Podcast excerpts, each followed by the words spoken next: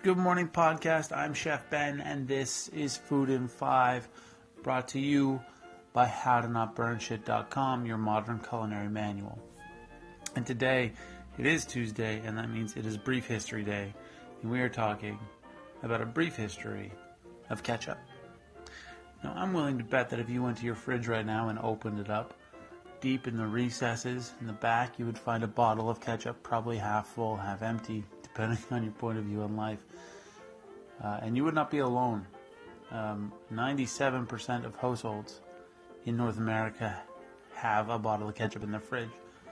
And in the States, one person consumes up to three bottles a year, which is quite a bit of ketchup. Now, ketchup is definitely a staple of North American households, um, but where does it come from? How did it become one of the most popular condiments in North America? And what does it have to do with fish sauce? To say that ketchup is a cousin to fish sauce is no exaggeration. Of course, the ketchup we all know and love today, that one that's sitting in our fridges right now, could not be further from the fermented fish sauces we talked about last week. But ketchup originally was an attempted recreation of the fish sauces the British had encountered in Southeast Asia, sometime in the late 17th to early 18th century. The word ketchup itself is actually derived from a Chinese word meaning pickled fish sauce, which I'm not going to attempt to say. The recipe for ketchup, the first, excuse me, the first recipe for ketchup appears in 1732 and is titled Ketchup in Paste. Now, the British used a bizarre concoction of ingredients to try to replicate the flavors that they had experienced.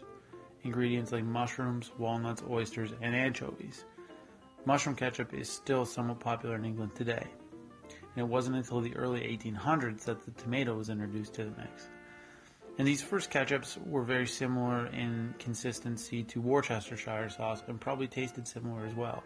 And as we know from the episode about Worcestershire sauce, it came about in a similar similar way, except its origins are in India. Uh, so in the late 18 or sorry in the 1800s, commercially produced ketchup was not exactly what we would imagine ketchup as today. Uh, there was not nearly as much vinegar, uh, and it contained coal tar, which acted as a preservative and added to the red color. Um, they also used tomato pulp instead of whole tomatoes. And just to be clear, I said coal tar. That would be the tar of coal, in case anybody's confused. Uh, in 1876, a man named Dr. Harvey Washington Wiley believed that sodium benzenate, which was another preservative used in commercially produced ketchups, was terrible for the population, uh, and that there were a lot of negative health effects caused by it. Uh, so in 1876, he partnered with a man named Henry J. Heinz, who you may have heard of, and the two produced a ketchup with much more vinegar, which made the added preservatives unnecessary. Heinz believed that high quality ingredients, including ripe tomatoes, was the secret to flavorful ketchup that would have an extended shelf life. Turns out he was right, and the rest, as they say, is history. Within 15 years, they had sold over 5 million bottles, and now, I mean, they sell that in a couple of months. So, love it or hate it, ketchup has never been more popular.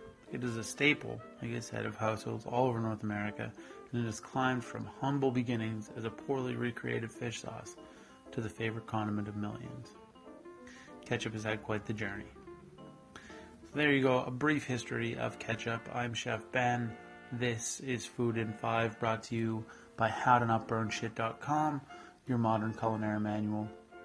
I will be back tomorrow with another episode of Food in 5. I hope you liked it, and if you did, you can follow me on Instagram and Twitter at Chef Ben Kelly, and I highly recommend you do, uh, and on Facebook at Ben Kelly Cooks.